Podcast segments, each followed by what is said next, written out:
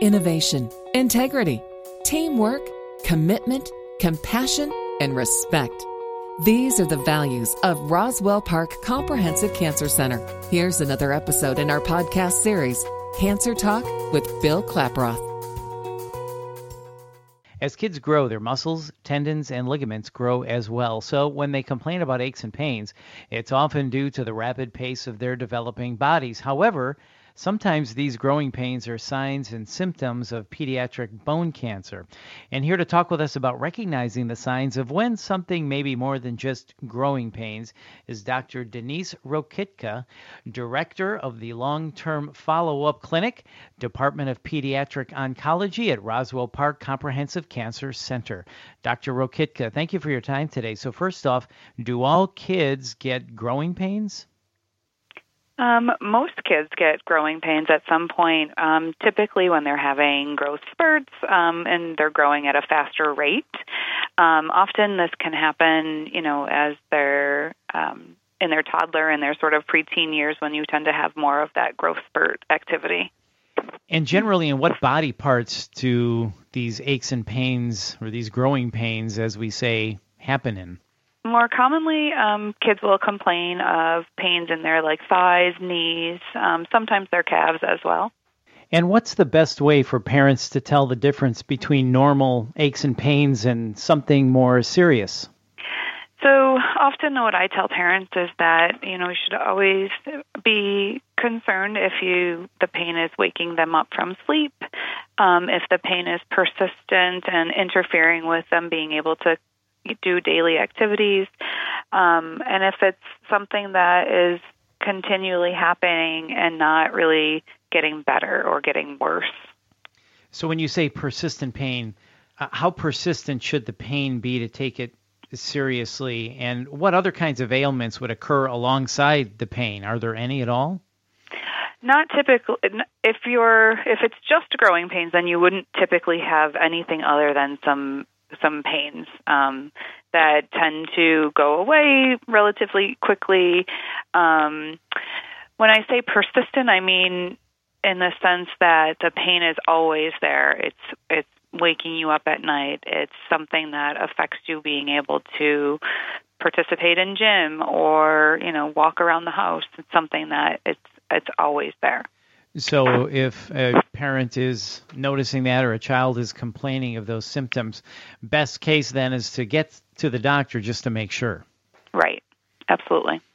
And how prevalent uh, are these growing pains? Is it, you know, half the population, a third? Do we even know how prevalent it appears? Um, probably, uh, you know, two out of every five kids can get growing pains.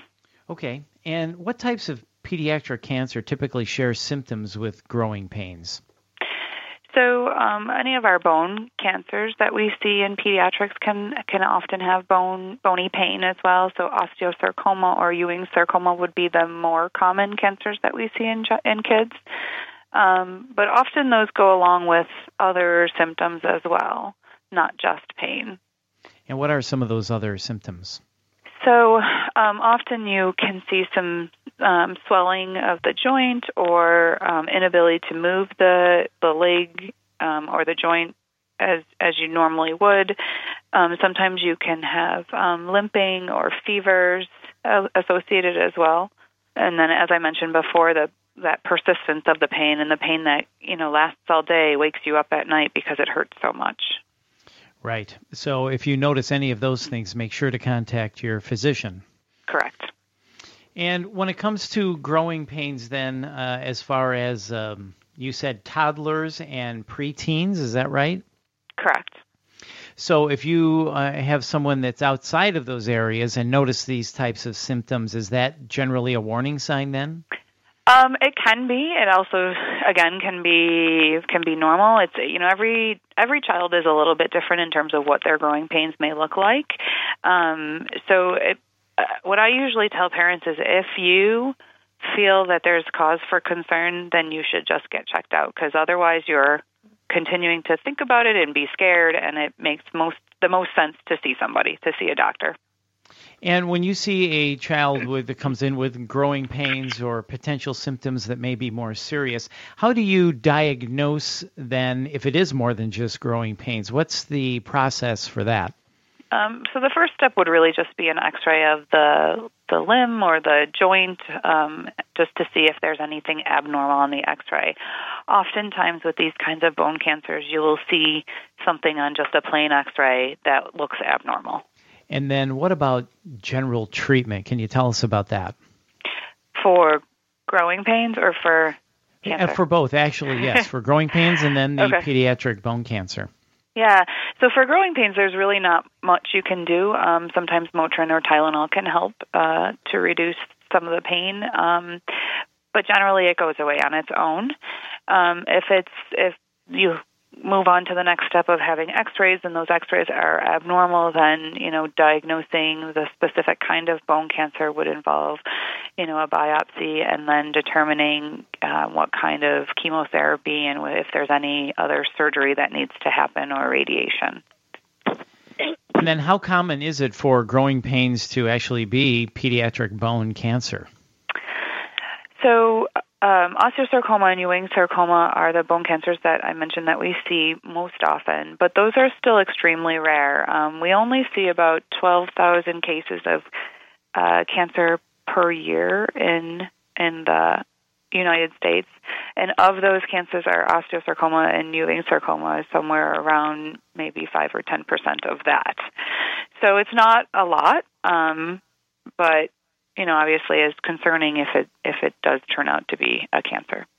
Absolutely. And what is the general treatment plan then?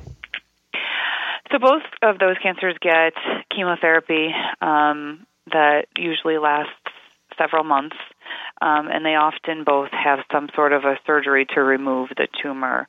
Um, and if you can't remove it all, then radiation is the next step.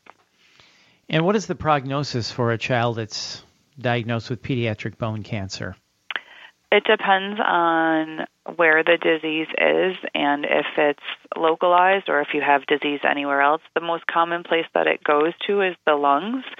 Um, so if you have localized cancer, the prognosis is actually quite good. It's somewhere around 70% um, event free survival at five years. Um, if you have more disseminated disease, then it's um, not good. It's like somewhere around 20% survival. And how often does it spread to other organs in the body? Um, all dependent again on how quickly it's picked up. Um, typically, it it's more cases are localized than are spread, um, which is good. Ewing sarcoma tends to be more widespread than osteosarcoma. Um, so often with Ewing sarcoma, you'll have more than just one joint, more than just one bone that hurts, um, and it often, like I said, can go to kind of all of the bones. Both cancers tend to be in the longer bones, so the the humerus of the arm or the femur of the leg are the most common places.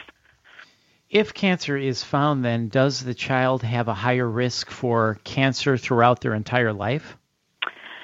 Not specifically related to the type of cancer, but because they get chemotherapy that can pla put you at a higher risk for other kinds of cancers later in life, there is long-term screening that we continue to do to make sure that we try to keep, you know, all these kids healthy.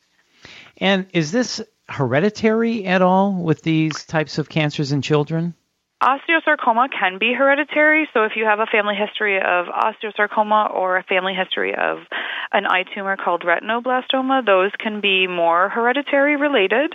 Um, and so that's something that usually when we're doing a history, we try to, you know, get that information as well because it makes um, it makes uh, long-term surveillance more important um, in terms of making sure that you know they have any cancer screening um, earlier in life if needs to be um, than the typical child. Mm-hmm. And Dr. Rokitka, if you could wrap it up for us, is there anything else we should know about the signs and symptoms of pediatric bone cancer? Again, uh, um, the the most important take home point would be prolonged pain, pain that is persistent, and um, any unusual kind of bone swelling or um, difficulty being able to move the joints or limping would be the most important symptoms to really get yourself to to see some to see a doctor and get checked out. Well, that's terrific information, and thank you so much for sharing that with us today, Dr. Rokitka. And for more information, you can visit roswellpark.org. That's roswellpark.org. You're listening to Cancer Talk with Roswell Park Comprehensive Cancer Center. I'm Bill Klaproth. Thanks for listening.